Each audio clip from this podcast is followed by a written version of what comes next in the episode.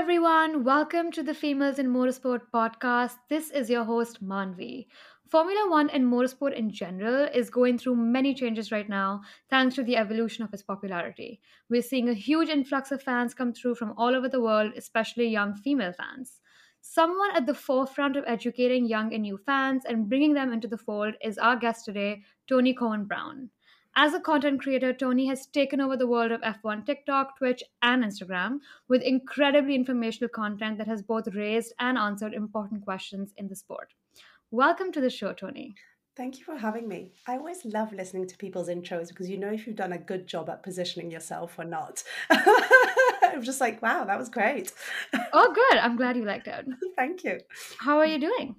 I'm I'm doing good. I just come back from a couple of days in Vegas, and I think I spent one too many days in Vegas. Um, but I'm good, and it was great actually. Very Formula One related to see where the, the they're starting to resurface, or they're on the plan is to start resurfacing the track in a couple of weeks. So it was interesting to see the actual track layout, um, IRL, and see where everything's going to be. And I can't believe we're going to have a racetrack there in seven months. I, I also love the idea that it's going to be like when I was seeing Vegas at night, I was like, oh, yes, this was, and I remember saying this two years ago if we're going to have a race in Vegas, it has to be a night race. So the fact that they've pulled that off on, on the calendar and we're going to have a night race there is really exciting. But just the logistics of it, just, you know, what was it? The first week of March is always when the, in Monaco when they start resurfacing and they start putting up the grandstands and all of that. And that's, you know, been a recurring thing now for a handful of decades. Um, and so I can't wait for that to be the same thing with, with Vegas. But it's, it's always crazy looking at this and going, wow, this car's going to be, you know, driving down these streets. It's kind of crazy. Yeah. I, I, I'm obviously, I'm based in New York. I am waiting and hoping for the day we have a New York Formula One circuit.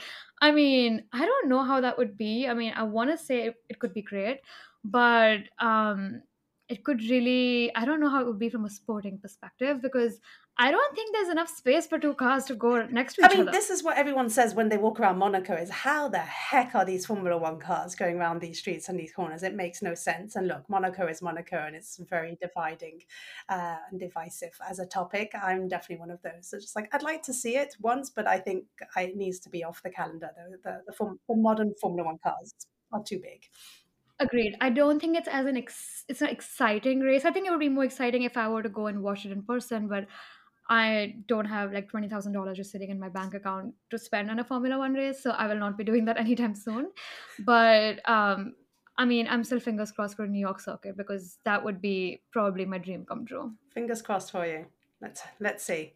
Although the, the the the European audience will be very angry if we add a fourth um, a fourth race circuit in America. I think people are already pissed that we've got three. That's true. That's true. And obviously, Miami is not going the way that was planned. Yeah. Looks like. So, I mean, I wouldn't be mad if they swapped out Miami, to be Oh, honest. But that's just okay. Heard it here first. hot take right. So I gave a little bit of an introduction about, you know, new fans coming to the sport, and obviously that has been a bit of a touchy topic with Formula One. Mm, But the crux of it seems is that a lot of people who, especially who have been working in or around motorsport or have been following it for years, obviously know a lot about the sport. yeah. And everyone else kind of feels like they don't belong because of that superiority complex that has somehow come through. Yeah. And now it has become a major pain point because young fans are often told that they're not real fans, whatever that means. But I think content creators, especially as yourself, have really helped educate new fans, which has helped sustain this Mm. fandom. Was that your goal when you started your TikTok platform on Formula One? No. I'd like to say that I had a whole strategy in mind, but I truly didn't.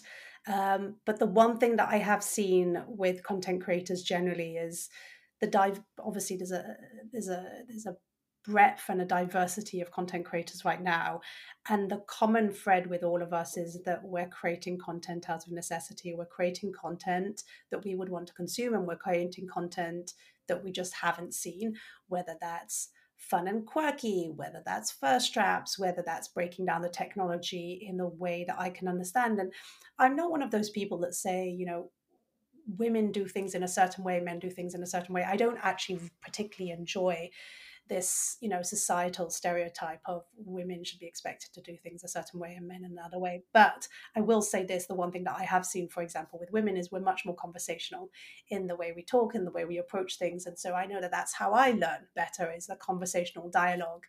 Um, so again like that's the type of content that i started putting out there that was very educational in nature but i always wanted to make it fun and interesting that you basically I take people on a discovery journey with me to try and find answers to questions that I believe we all have. Um, and by doing so, it was very important for me to have, or even imperative for me to have this thing that there are no dumb questions. There is no such thing as a real fan. Um, fandoms can take all forms and all shapes and sizes and come across in different ways and and so I, I am someone who loves learning so i think that just organically came across. And i'm also someone who was always very shy at school and always had this mentality if i have to do something it has to be done properly and correctly and right whatever. And i'm putting right in inverted commas whatever that means. Um, and so I always had this thing of wait, in school you'd get told off if you didn't have the answer. At uni, you were expected to have the answers. You get your first job and you think that you've been hired because you have the answers. No one at any point in your life tells you that actually life is about learning and growing every single day. It's not about moving to the next milestones because you now know all of this. And in some instances that's true if you're you know if you're training to be a doctor or a lawyer there's obviously certain things that you need to know. But the reality is we learn on the job we learn by doing.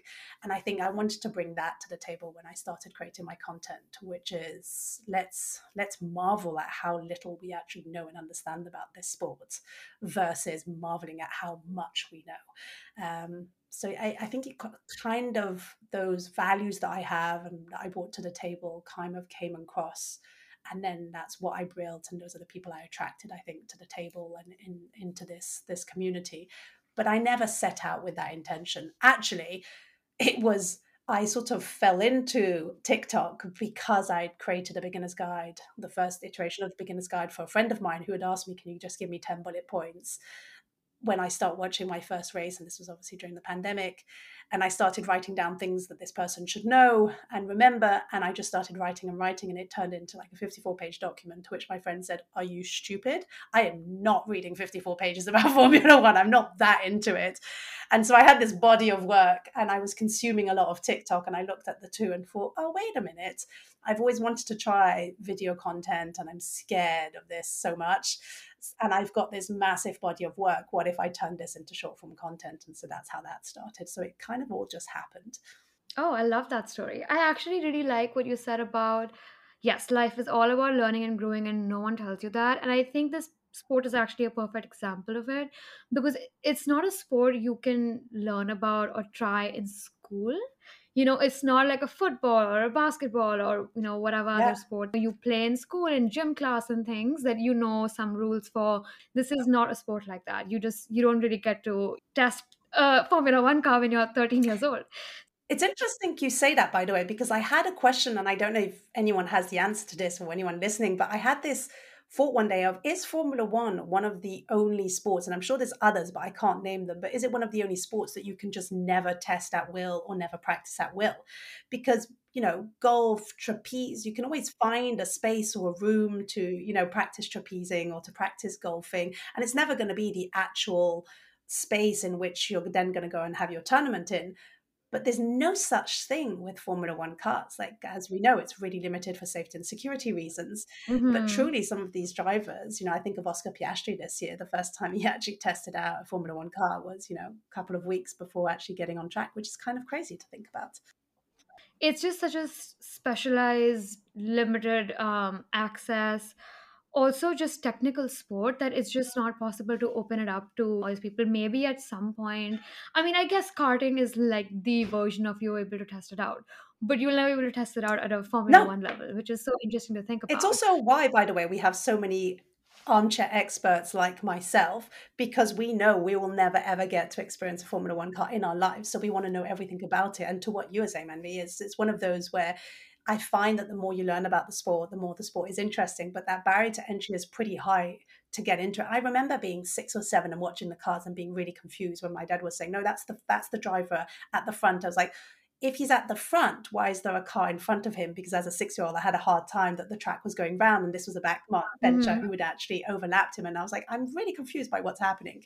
Um, but it is one of those sports where every time you think you understand something, there's a new set of regulations or something's changed, or you peel the onion and you're like, oh, it's actually not as easy as I thought it might be, which makes it fascinating to your point.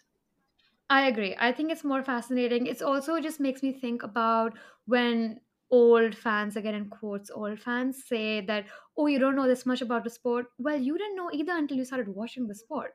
So i, I don't really understand where this whole narrative around new fans and not real fans comes about because at some point we were all new fans. Obviously new fans or let's say new fans again in quotes has come through the popularity of drive to survive. But again like i said i think content creators have really helped sustain that and I think that's a great thing because while the sport is growing, it's becoming more popular. That can't be a bad yeah. thing, at least not for people who are watching the sport. For me personally, I don't work in motorsport. Females in motorsport is not my full time job. I did not grow up watching Formula One, so I was very new uh, into this world until very recently. So when I started dabbling with it a little bit, I thought, okay, I should have to educate myself a little but even when you try to do that even teams and the sport itself is not really doing a lot of educational content. It's really content creators which have helped me become more educated about the sport.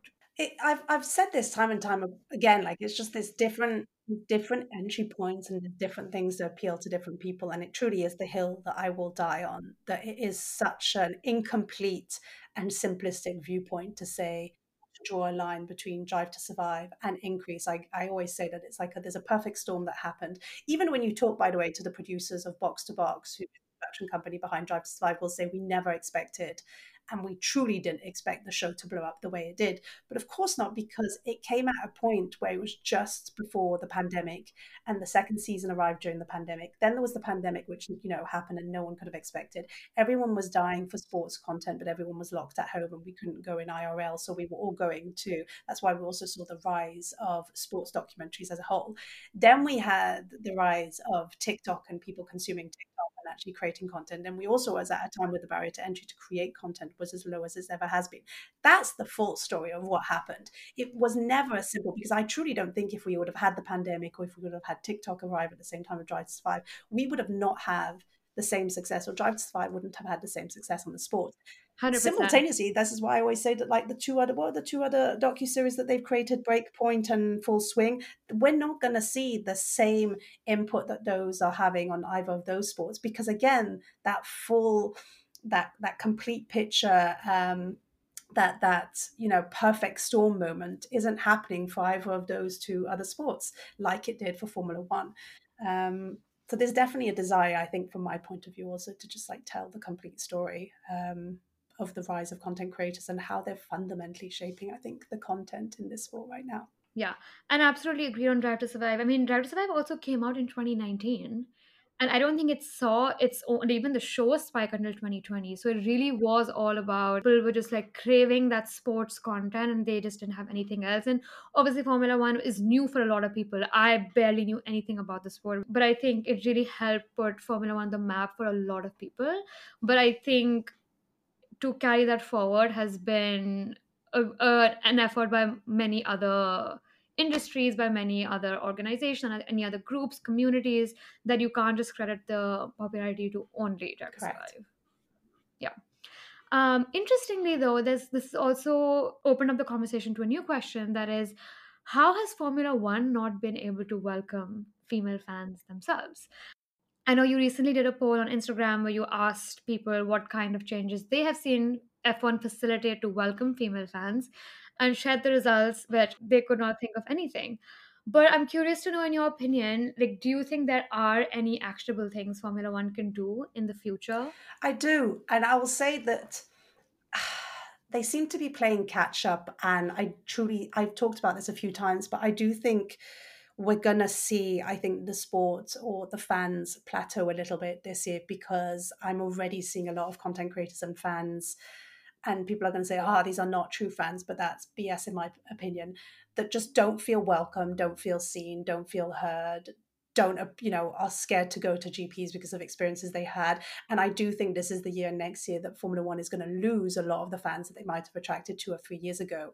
And so i do think right now is the time for f1 to do something. And i personally am one of those people who i wrote to greg maffei at liberty media who put me in touch with the right people at formula one who told me they were going to do something who sat down and listened. And it's been you know 12 months and nothing has been done. And i follow mm-hmm. up and i follow up a second time and a third time and a fourth time. And by the fifth time i say you know what? This is not worth it and it's not a priority but before i like list like a bunch of ideas for me 2022 was a pivotal moment for me because i think something happened. It was like for me the year of formula 1 fandoms and i started seeing the future of the sports commentary and the future of formula 1 content and i truly i've said this in a variety of different ways but in 2022 i feel like i watched a lot of the teams and drivers copy content that was first created by young women. And then it was celebrated, this content was celebrated by the same fans who ridiculed the woman who first put out this content. I also watched as drivers truly crave the relevancy that Gen Z and young female fans had to offer, but couldn't quite muster the courage to actually respect that fan base. And there's a couple of drivers who've done this who like saw other drivers gaining a lot of relevancy from the young female fans, but then would say in the same sentence, you know, oh, but these new fans don't know or didn't see me when I was in, you know, driving in 2016 or 26. And you just go, what, what are you trying to get at? Which is very similar to that narrative that you're telling around gatekeeping. I also look, I also watched as team principals in Formula One, and we've all seen it congratulate themselves for the rise of this new audience segment without actually calling them by their name. Young women, mm-hmm. girls, female fandoms, fangirls. And I landed at the end of 20, 2022 of just like, you can't simultaneously refuse us as fans and ignore us, but want our relevancy, copy our content, but then also ridicule us. And, and so that's where I landed in 2022. And look, to your question of like, there are so many things that F1 could do that would just showcase that they are listening and hearing. You know, you can have a code of conduct at race weekends. I'm still shocked that that's not a thing that you get with your tickets. You can have a code of conduct on social media. And I think it was McLaren, who last year was one of the first teams to put out of code of conduct, and they did it again. But the thing with code of conducts is it's not very clear or detailed how it's going to be actionable. And so that's the piece that I'm missing you can have things at race weekends, you know, help centers and numbers. I'm again, this is something that's very normal that you see at a lot of festivals and a lot of concerts. I'm surprised this isn't a thing that we're seeing already in Formula One. And that's so easy to do. You just slap it inside all of the bathrooms and say if you feel, you know, if you feel unsafe or if you're worried, just call this number. You can have hosp- take it a step further. You could have hospitality spaces for people who need it. Like again, that there's such a plethora and diversity of fans. And right now the sport is, seems to be catering for one very specific specific demographic. Um, take it a step further. You could hire a head of diversity and inclusion, but this only works if this is truly a thing that you prioritize. And then I think the final thing for me again that feels pretty basic it's just hire diverse people who are representative mm-hmm. of the mm-hmm. space and the fans that you're trying to reach this immediately brings new ideas to the table um, the teams that i worked with whether it's aston martin or teams that i've been speaking with recently the one thing that they all have in common when i get on the phone with them and that they're excited by the ideas that i put forward is it's young women that i'm talking to um, or it's people from the lgbt Q plus community that just like we're coming at the table with I'm not talking with a cis middle-aged white man. And so they instantly get what we're trying to do and get the ideas. And so the teams that have been the most creative and innovative, in my opinion, have been teams who have had a diverse team to talk with. And I, you know, when you look at the merchandise and you go, why isn't the merchandise more, I don't know, more more unique or more different well it's normal. Look at the people who are creating the merchandise. They're creating it with them in yeah. mind not with people like you and i in mind. So i don't know. I just, the list is very long of things that they could do that they're not doing. There's really no diversity of thought when there's no diversity. Truly. and that's what really creates the long term impact is having a diverse management. Because if there's no women present in the room you don't know what the ideas are going to be. And truly i sat down with people at formula one and post miami gp i broke down the experience of being a solo female race goer at a race and I could see it that this was the first time, and they said it, this is the first time we're hearing anything like that, which tells me two things. You don't have women on your team, you're not listening, and you're not paying attention. But also, what are we going to do about it?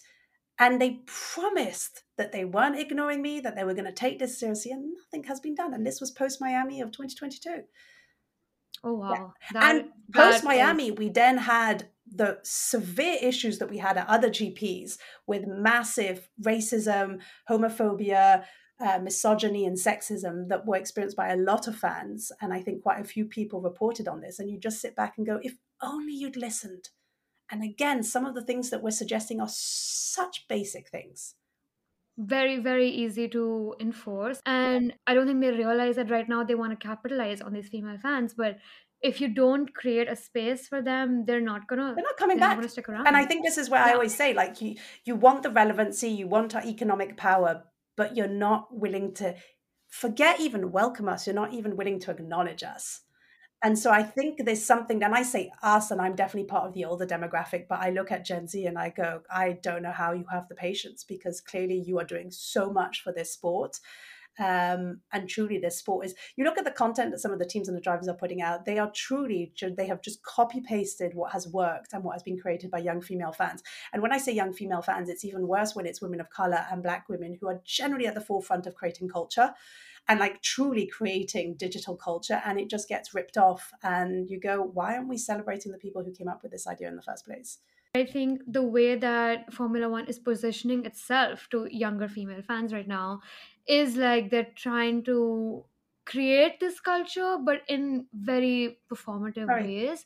And it's it's very transparent, and especially like you mentioned, I think Gen Z is very quick to pick up on that, and they're not having it, and they're turning to content creators, and thank God we have you because otherwise it would just be so much worse because you don't because there would just be no community. No community and it's that's mm. one of the core things about female fans is they know how to build community online and offline. They know how to gather people. They know how to create word of mouth. They know how to drum up interest. They're buying your merchandise. They're buying tickets. They're not just buying it for one person. They're creating a community of 10 20 people coming to the races um, but i'm already seeing it like phenomenal creators like ash vanderlei and the grid click um, women and, and, and duo. Like there's already so much happening there that i'm seeing that they're just like you know what? If f1's not going to pay attention we're going to go and focus on indy and nascar. Who are welcoming them with open arms.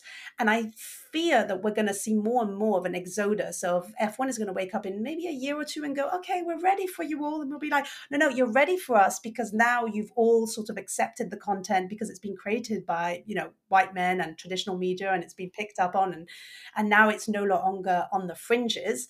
Um, now you're willing to, no, no, it's too late. These women will have been long gone and brought their talent and excellence to other sports and focused on that and massive opportunity that's being missed right now. Yeah. I think another way where it's very evident that there is no diversity of thought is the way that Formula One and generally motorsport series are addressing female drivers. I heard the stat the other day from a fellow female driver, not fellow female driver, from a fellow driver, female driver, who mentioned to me that only 1% of the sponsorships in motorsport go towards women, which is insane. 40% of our there's another stat there which is 40% of our athletes are women in all sports and they only get 4% of coverage. 4% it's it's truly ridiculous. And i obviously there's some programs coming about. There's one academy and i think you know formula one is trying to change that narrative for themselves being like look we are trying to invest in things and we're trying to make change happen. I think it's it's very clear that it is a systemic issue. It's not something you know you can put a band-aid on. It's not a quick fix and it's it's very interesting to me that with F1 Academy, yes, of course they're giving a really good platform to young women to um to drive in you know formula cars. And they're very they're very technically they're just like f4 cars which is amazing. But what after that? How are they getting to f3 because even if you take like sponsorships for example f1 academy has a budget cap i think it's 150000 euros but to drive an F3, it's almost like you need a million dollars. How are you helping women reach that next level after F1 Academy? So I think those very deep rooted issues are not being addressed. And I think female fans are also picking up on that because if you can't respect us as fans, you can't respect us as drivers, why are we why are we still hmm. doing this?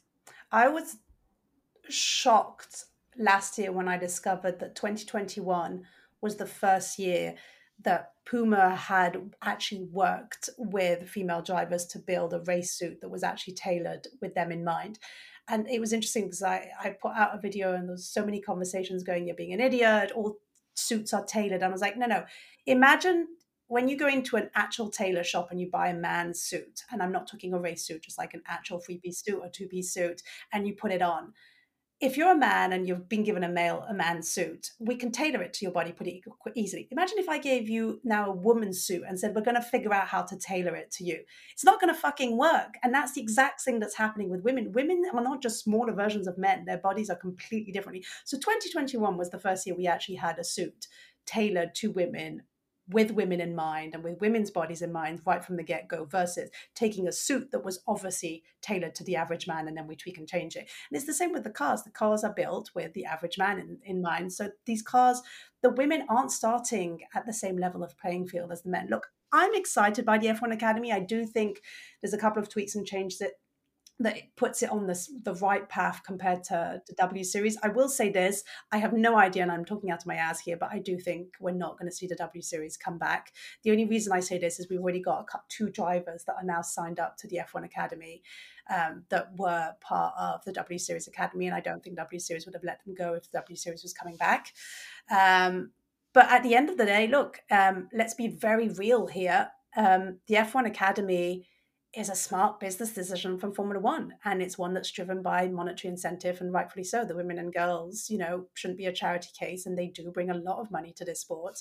And and I think when you look at people like Jamie Chadwick, who's won, you know, W Series three years in a row, and who couldn't find a seat in any of the feeder series in Formula One, and who had to go across the pond and go and join in, in um, Indy NXT, so the feeder series to IndyCar.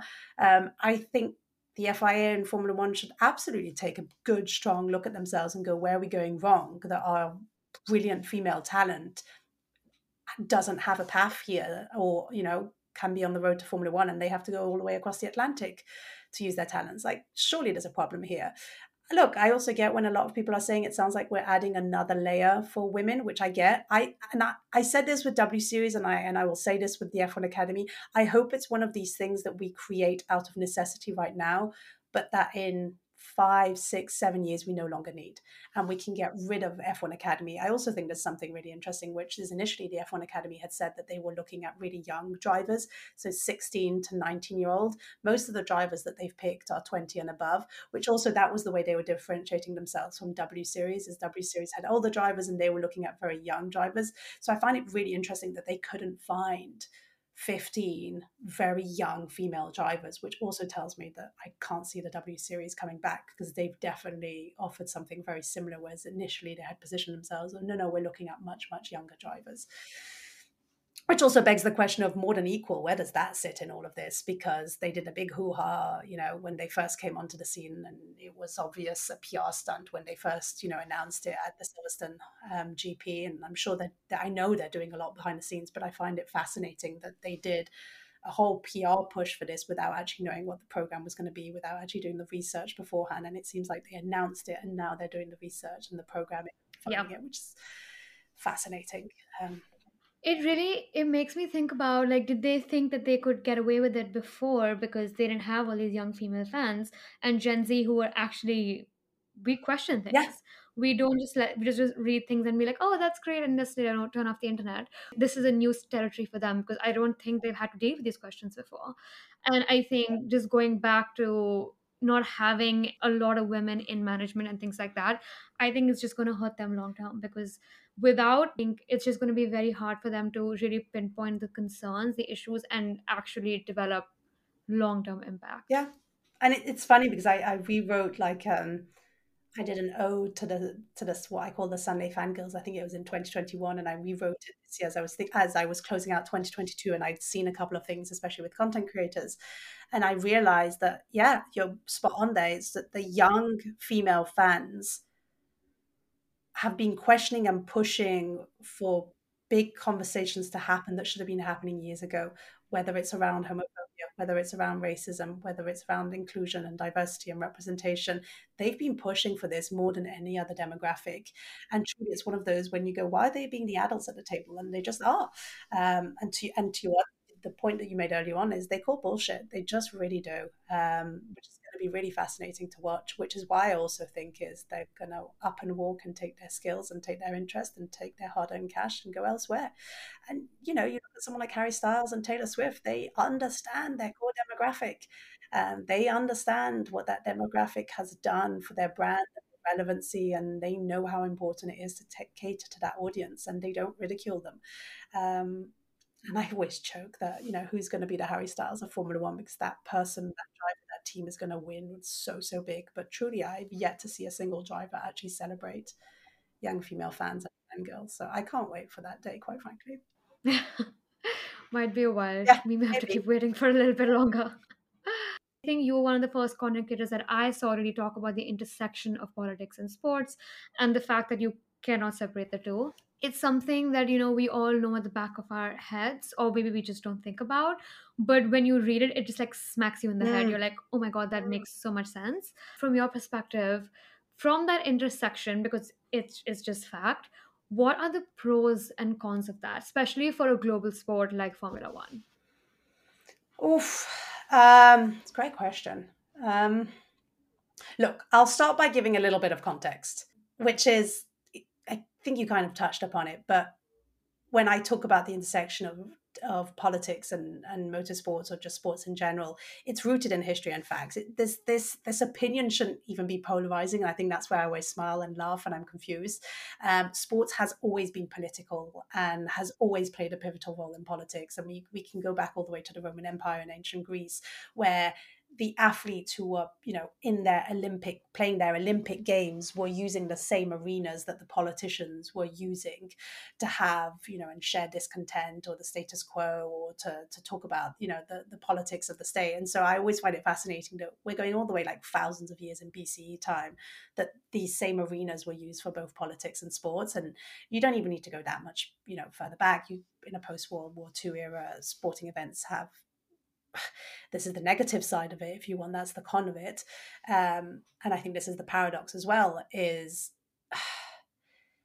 these sporting events have historically been a cozy home for many authoritarian regimes in mostly an attempt to distract from or improve their global reputation. You had um, mussolini um, mussolini sorry italy hosted what was it in 1934 their world cup and they use it as a showcase of fascism. And then only two years later we had um, hitler's um, berlin olympics which was very well known. And it was only four or five years ago that we had putin's world cup and we had qatar world cup last year. And so these global sporting events have been used to sort of signal something. And sometimes they've also been used to signal desirable social change. We saw it in the Rugby World Cup of South Africa in 1995 post apartheid. We saw it in 1998 for the FIFA, I think, World Cup as well in France. And, and again, I'm talking a lot about Olympics and, and, and football events, but it's the same in GPs.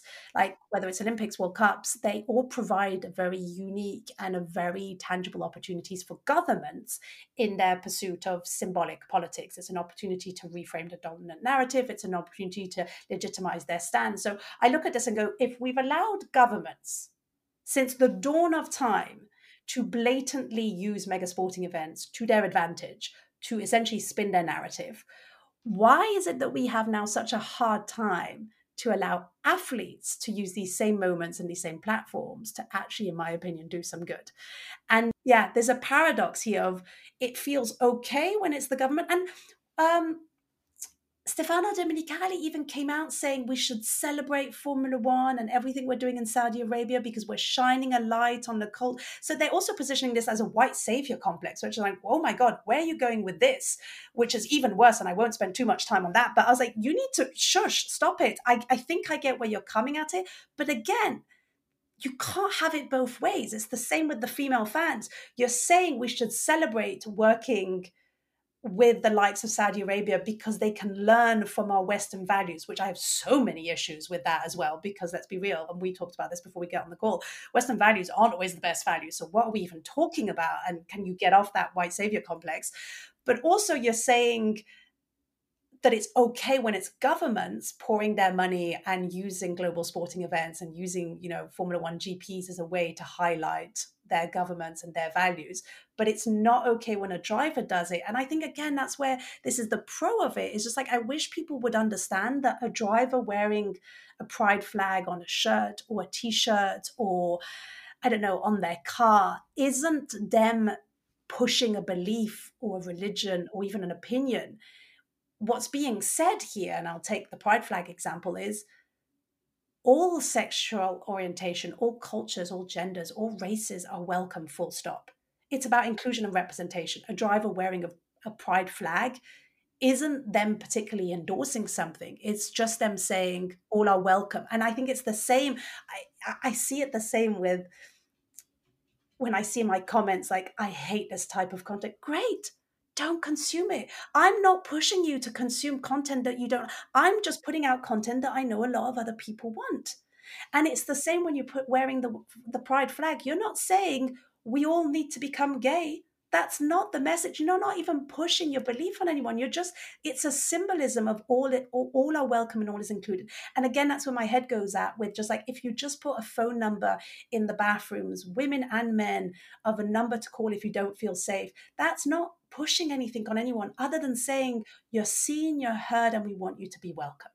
And I think that's the pro with the, this intersection and I had a hard time with this because I don't even believe that that's politics, Manvi. Like I look at this and go, this feels like basic human rights, but then I also know that people human rights is also a very Western concept. Uh, although I will say this, I think it's like three fifths of the people who signed the Human Rights Declaration or the Declaration of Human Rights were non-Western countries. So there's a wider conversation to have there. Um, but I don't even look at that as politics. But I just I just think we're being it, it, feels like it's okay when it's governments and it brings in big money. But I think what people aren't realizing in Formula One and the FIA is that the relevancy is shifting away from the FIA to Formula One to the teams to the drivers. And I think the drivers and the athletes today wield incredible power. And so I would you know, if we're going to lose one or two of our key drivers, I think the sport has much more to lose than the driver has to lose. So I know that the governments are pouring a lot of money right now into Formula One, but I think the drivers bring a lot of relevancy to the table. And I don't know why it's so hard to just allow people to wear a flag. And what I always find disturbing is people are just like, oh, so you'd you'd be okay with someone having a swastika and i'm like oh how did we even get here? Like how are you comparing one that's about love and inclusion and one that was a symbol of hate across most of the world? I i and that's why I, I stop with those conversations and go, "Yep, this is like trying to have a conversation with an idiot." With a yeah, wall, uh, it's just you just yeah. they just want to disagree at some point. At some point. So it, I don't know if I completely answered your question about the pros and the cons. I see there to be way more pros than I'll leave it at this. I think there are way more pros than they are cons. I think the problem is is it's deeply complex, and you know I pinpointed a couple of things like you know the white savior complex, the the Western values. Um, there's and we have to be willing to have these conversations. And i think in today's very digital short form content polarization works really well. No one wants to sit down and have a conversation and meet people where they are at and not just say oh well we agree to disagree. No let's actually talk about this. And and i you know my friends always joke when i try to have these conversations on tiktok they're like are you sure that's the right place to have a conversation about politics and motorsports? No probably not. But let's start somewhere. Um, so i think that's the big con of it. And I'll leave, I'll also say one thing is athletes can be these incredible beacons of of good and societal movements if they choose to do so. I also don't think we should force every athlete to become the voice and the face of social issues if they don't want to, because I truly also understand that they might not feel equipped or might not they have the knowledge or the talk about a topic, but say that instead of saying, "Oh, you know, I don't do politics. Oof, politics is so boring." Oh, oh, you know, all it's all doom and gloom. No, don't. You're a thirty-year-old man. Don't say that. Say instead, "I don't feel equipped, or I don't feel like I have the knowledge or the insights to talk about a topic as complex as insert topic in mind."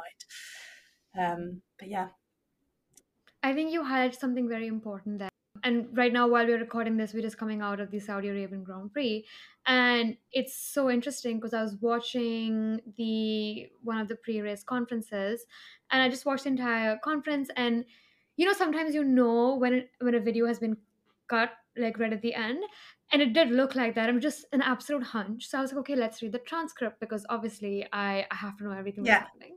So I look up the transcript on the FIA website, and the moment they cut was right before a question about how the drivers felt about coming back to the Saudi Arabian Grand Prix.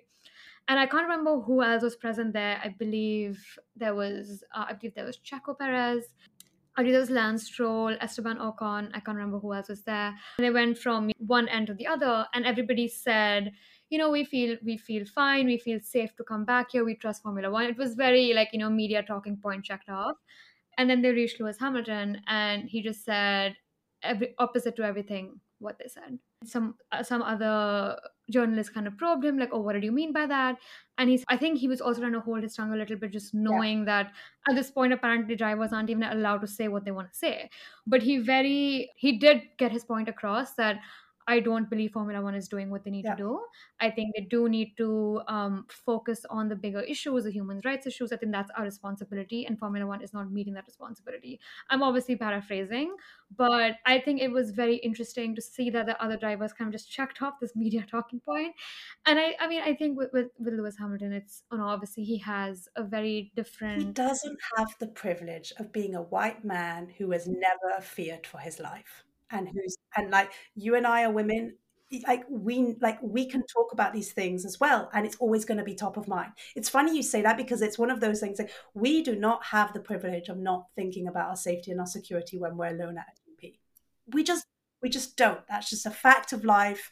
We can't switch whereas again i appreciate that if you're a white man you have the privilege of not having to worry about your safety and security as much as we do and to lewis's point there is like it is sad but he just doesn't have he's lived it's lived experience for one way shape or form for him and i and i you know i don't fault these drivers who've maybe lived very safe lives and i again in quotations here, and I'm massively generalizing, which is never a good thing.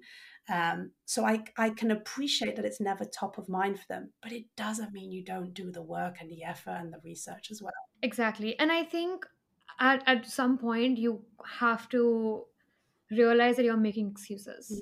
You have to realize that either you're following a certain number of guidelines somebody has told you that this is what you say but then you own up to it being like look i i don't feel comfortable talking about this i don't have the knowledge to do it fine i would rather you say that than just say like yeah i feel safe enough and it just sounds very tone deaf and i think I think with drivers, obviously with Drive to Survive and content creators and this whole perfect storm like we described before, I'm sure it's been a learning curve for them as well to watch, you know, what they say. And I think they really probably had to go through many more rounds Mm. of media training than they've ever had to before.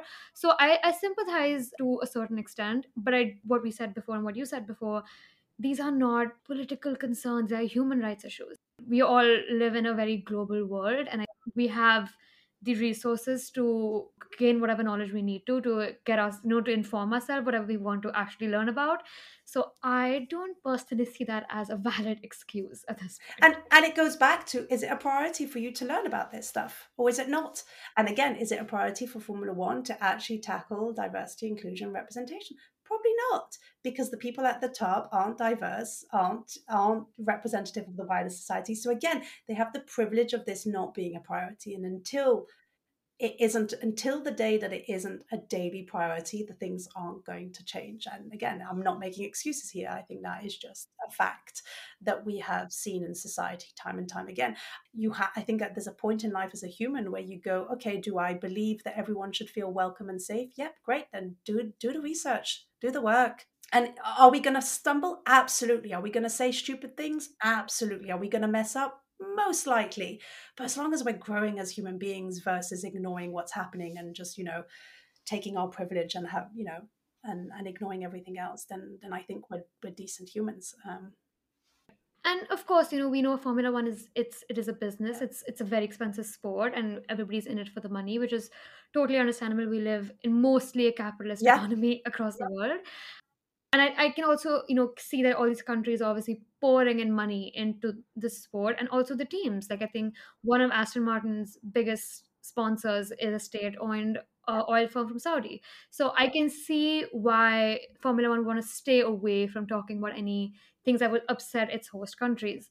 But i think there does come a point where you have to kind of move beyond that and find creative ways to talk about the important issues because it's just i just don't think it's you know i don't think it's possible anymore to really turn your head away from that. And we're going to see an interesting shift of powers like how much power are you willing to give to your race promoters who and and your sponsors and your partners.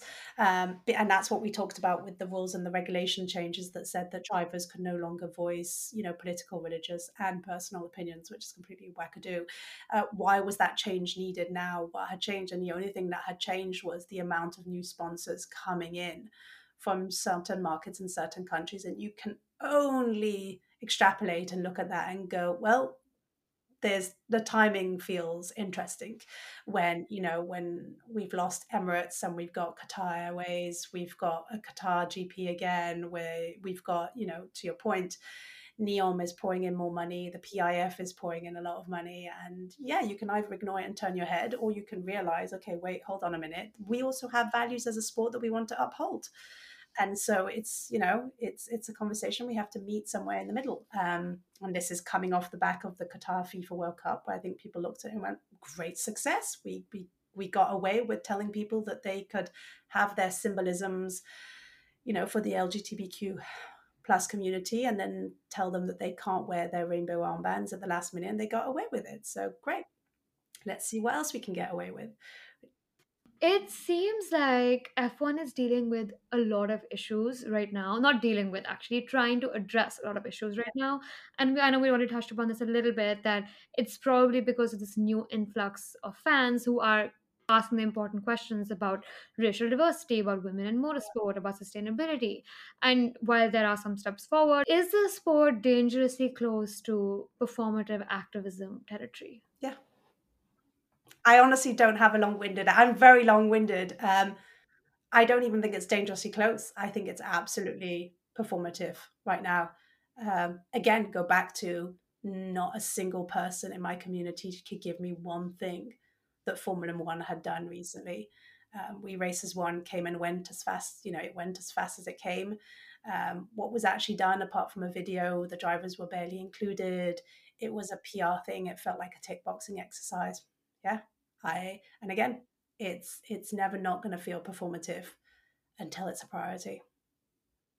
I truly, if if anyone has a good example of something that the sport has done that may and maybe you know the FIA with Girls on Track, I think that's a beautiful, um, that is truly a beautiful program, and and then there's Racing Pride as well, but that isn't being pushed from Formula One itself. Um, F1 Academy, that was the only other one that people would point to. But again, that's a sound business decision. That's an economic, it's going to bring in more sponsors. They're realizing they have a fan base. They re- like that is that is not a gift. You know, it's not a it's not them making, you know, female fans and welcome. not to say they shouldn't make money of course they should make money but the way they're positioning it is like oh we're making this huge investment like you know but it goes back to my point you cannot celebrate us and then humiliate us and ignore us at the same time. You can't just steal our content and then pretend that we don't exist. Again, you can't have it both ways. It is so obvious what is happening. Um, you want the relevancy, you want the content, you want the economic power, but you're giving nothing back. Right, exactly. I I really like what you said about. I mean, well, we agreed on basically everything, but I think it's it is important to note that it does seem like it's like too much at the same time and it is very transparent it's about appeasing the younger generations. And i know we discussed a little bit that no formula one is also close to losing younger generation fans if we don't if they don't welcome the younger female fans. And to me it's almost like oh please don't leave because will formula one stop talking about these issues again? Does it start from formula one welcoming these fans? I don't actually even think it's going to start there. I think what I'm already seeing, which I'm getting really excited by, is you know I've gotten on calls and I've done interviews with young women last year or the year before, and then they're sending me emails and they're now working for a team or they're now working for the FIA or they're now working for Formula 1 and I uh, it really is this there's like a wave happening of women who were on the sidelines or content creators who are starting to partner. I think we're going to see this year more and more content creator partners partners sorry with teams and hopefully Formula 1 as well but I think also the broadcasters and they're slowly making their way into the sports at different levels and I think that is bringing me deep joy and it does mean that there are people at the top who are making these decisions to hire all of these young women. And so that I, is i will say very positive in in in that light and and i am excited. It's just it's going to take time. Um and it's not just about the funnel. It's not just about bringing women into the sport. It's about how do we ensure that they stay. And they stay if they feel welcome if they feel seen if they feel taken care of if they're not constantly fighting for scraps. Because that's the thing in every conversation i've had with drivers whether it's Amna Al whether it's um, Tatiana Calderon they will all talk about this feeling of and I not not even just drivers, women who work for the FIA or for Formula One, um, is even as content creators, you're lucky to be here. So don't be difficult. Don't ask for what you know is your worth. I you're a female driver. Don't ask for your suit to be tailored. Don't ask for your glove. Just just just just be lucky. Just shut up and try and drive, will you? And you go, how? How have we made to feel like we're getting the scraps and we should? And we're not lucky to be here. Again, we're fifty percent of the population this we absolutely belong here. We deserve to be here and we should stop being told and again don't get me wrong there's, there's an amount of luck that happens with everything in life but i'm seeing this more and more with women so my piece there is like how do we ensure that the women stay? Stay as fans stay as you know and i think this is what i talked about this a month ago is what I'm excited by is there's a wave of female fans and there's a wave of content creators and there's a wave of women making themselves into the industry versus one or two here and there, which means you can't ignore them, which means they have each other's back, which means you can't just say, well, is it just you feeling that or is it us just being misogynistic? I feel like it's just a you problem. And when there's nine women at the table who say, ah, ah, ah, that was 100% misogynistic they go, oh, okay. So it's not just that you're not the only woman at the table. And that truly brings me deep joy and brings a smile to my face because I have never seen that. Um, and not just in motorsports, I haven't seen that elsewhere of just like this wave of women mm-hmm. and young girls coming into the space. Yeah. It's almost like, well, Formula One shouldn't forget why they greenlit Drive to Survive to begin with, because the the fandom of Formula One is already you know aging and diminishing quite a bit. I mean, I have I genuinely have friends who stopped watching Formula One years before Drive to Survive came yeah. out because they were just like, oh, you know, it's just it just seems like a very inaccessible sport. People would make fun of them for following such a bougie sport. So they literally felt pressure to stop watching the sport because they were like, oh, it's like considered very hoity-toity and like very bougie, and I don't want to watch it anymore.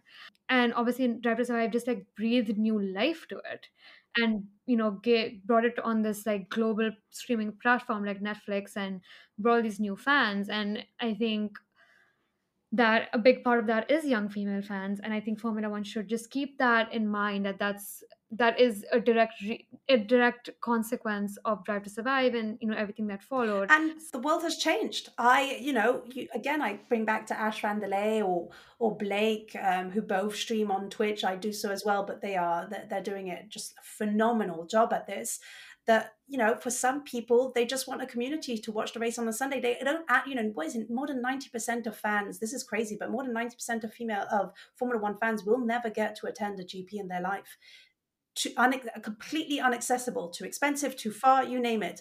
And so, for a lot of people, the idea of being able to watch on whatever platform they're watching, F1 TV, which again is a phenomenal product that Formula One has worked on. I will give credit where credit is due, or whether it's watching on Sky Sports or ESPN, you name it. But they also want to watch with a community on Twitch, so they're listening to one of their favorite content creators again, whether that's Blake, whether that's F1 Ellie, whether that's um, Ash Vandelay, and then they're watching. So again, there's like there isn't just one way of consuming Formula One. There's a myriad of ways, and again, like this, just the space is evolving. The space is changing. The way we're consuming Formula One. You know, most of us are watching non-live content. Most of us are consuming TikToks at the same time. Most of us are on dual phones at the same time.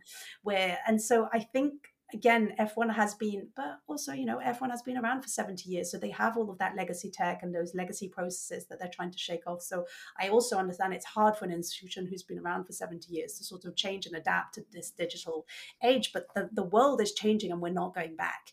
And so I definitely think there's a moment right now of capitalizing on okay, how are people consuming Formula One? Where are they going for their content? What kind of content do they want? How long are they spending on this content? Oh, wait a minute, fans are also becoming professional, fans are also becoming content creators. We have like a huge percentage of fans who are now also creating content. What does that mean for us? Um, and I think they have to be actively having these conversations because long gone are the days where, you know, the only way to consume is by sitting down and watching the television at a specific time or being on track. Most of us consume the F1 content on YouTube. You know, more people are consuming more YouTube than Netflix or TV broadcasts. So there's there's something there happening that I think is really interesting. Yeah, I think that's a really great point. Apart from the F1 circuit, it seems like the other silent winners of this influx of fans has been brands and advertisers. Yes. I mean, I think the amount that this has grown advertising in Formula One is is really it's mind-boggling almost. It's just to see the amount of Mm. the number of sponsors have increased, the diversity of sponsors have increased. There's new streetwear brands like Palm Angels, there's TikTok, there's Cognizant, there's all different kinds of brands that are sponsoring and pouring money into Formula One. But do you think at this point, do you think advertisers who have not yet recognized this fandom of Formula One, because people who are into Formula One, we can see that it's a growing sport and it's a really great time to be involved in the sport. But I think people outside of this bubble don't really see that they don't necessarily Mm. understand it so i think it's it's it's an interesting time to be a brand or an advertiser because either you get it or you don't Yeah. if that is a revenue stream for you it's generally sports advertising so i'm curious to know from you do you think brands and advertisers still have time to get in here or have they kind of missed the boat No, I, I and I say the same for content creators. I definitely don't think you've missed the boat. Yes, would it have been easier five, ten years ago? For sure. Is it more crowded and noisy space than it was previously? Probably most likely. But is there still time? Absolutely. I also think as we get more diverse fans into the space and and you know more different ways of engaging with the content, we're going to see different types. To your point of of sponsors getting involved. I think the big piece that is missing specifically in America, yeah, and I God, I remember I spent most of last year asking this, like, at what point is Formula One going to be part of pop culture? Because you mentioned it, like, it feels very hoity-toity. It's a very, you know, very bourgeois sport in Europe as well, and that's ever so, you know, that's shifting because the barrier to entry is getting lower and lower. Because again, people can consume on on uh, on digital and, and YouTube and F1 TV and you name it. But uh, and because of that i that's my thing is to your point i think the reason why most people don't know that they should be investing in this space or sponsoring in this space is because truly it's not part yet of general culture and pop culture but there has been definitely a wave of you know in the post tobacco era, I think most of us thought we're never going to see the type of money that we saw with big tobacco come back into the sport. And I think we were all a bit wrong. And you mentioned Cognizant and you mentioned TikTok, and they're just two examples. We also have AWS and Zoom. We have an influx of uh, very tech sponsors that makes sense because the sport has become less and less mechanical and more and more technological. So it makes sense to have more tech sponsors. But I also think as we have more and more women and hopefully more women in the sport and more female drivers in this space. I think we're going to see you know i god I, I, made a couple of tiktoks last year saying I, I, can't help for us to see things like skincare brands into the sport. Like i'm surprised we don't have a skincare brand who spend money in the sport. It's a multi-billion dollar industry. It's very much t- tailored um, to women with the purchasing power but also it's a sport that happens outside in very hot countries. How have we not had a skincare brand or you know a sunscreen brand pop up? And I remember doing saying something, you know, when I talked previously about, you know, one of the things Formula One could do was create these hospitality spaces for different types of fans who want to feel, you know, maybe solo female race goers. And I had mentioned that I think Bumble BFF should sponsor one of these and should sponsor hospitality space for solo female race goers. And Bumble BFF, actually, funnily enough, I think it was ahead of the Singapore GP last year, jumped on the bandwagon and said, Welcome to the Bay written Bay, B A Y. If you're looking for a Bay, B A E, um, download Bumble B A, uh, BFF ahead of the Singapore GP. And I was like, that is incredible news jacking and very smart advertising.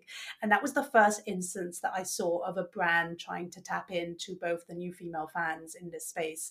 Um, but I think this time, I think we're going to see. I think as as it gets more and more diverse, I think we're going to see it. But again, the the new sponsors are having to compete with the likes of Qatar, with the likes of the PIF, with the likes of AWS, with the likes of Google, who are probably pouring in millions and millions. And I also think most sponsors think that it's unattainable to be a sponsor in Formula One when I actually know for sure that it isn't that unattainable. You can absolutely be a sponsor without having to pour in, you know, a hundred million.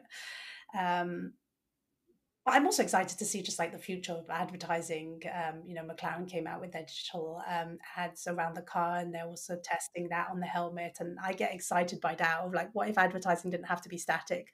What if it could be really technologically advanced? And what if it could be really clever and offer this ability of having um, dynamic branding that would change with different sponsors, um, which I always love thinking about the future of advertising. So, yes, noisy. Yes, it's a saturated space, but I still think there's so many opportunities to get involved. But we're definitely in like the tech era of advertisers in Formula One. Uh, we had tobacco, we had alcohol, which is weird. We had tobacco, we had alcohol. Now we're having um, tech. I wonder what's next. We had in the tech, we had obviously a bit of crypto, or a bit a lot of crypto last year, and then we had the crypto crash. So the crypto sponsors have almost all, I think, disappeared from mm-hmm. the grid, which was interesting. I think also brands now have an additional stream of sponsoring directly with drivers. I think before that, it was more like, you know, just someone as successful as Michael Schumacher that people would know and would, you know, maybe make sense with advertising.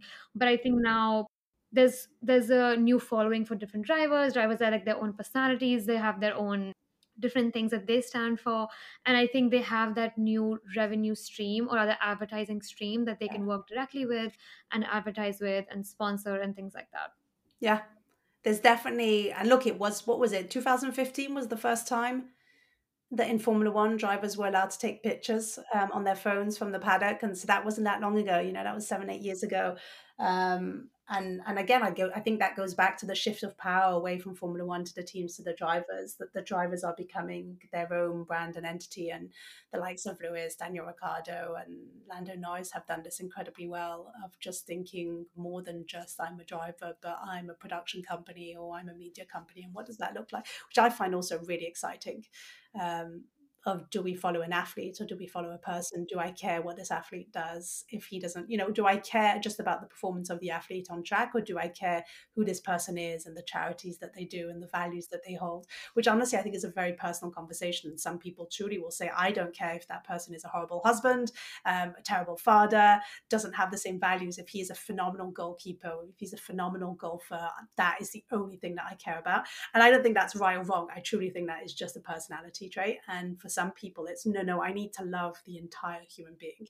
I need to understand that we have the same values. And again, there's pros and cons for both. But I think from an advertising perspective, people want to, you know, sponsor an entire human being. Um, yeah two different approaches it's, it's, a very it's a very interesting time to be in formula one yeah i think it's obviously it's growing but it's also while it's growing it's not growing in one direction there's mm. so many things that's happening around it there's so many things you can pursue I love that there's so many different kinds of content creators talking about so many other things because I think that's what's making the sport so much more ex- exciting.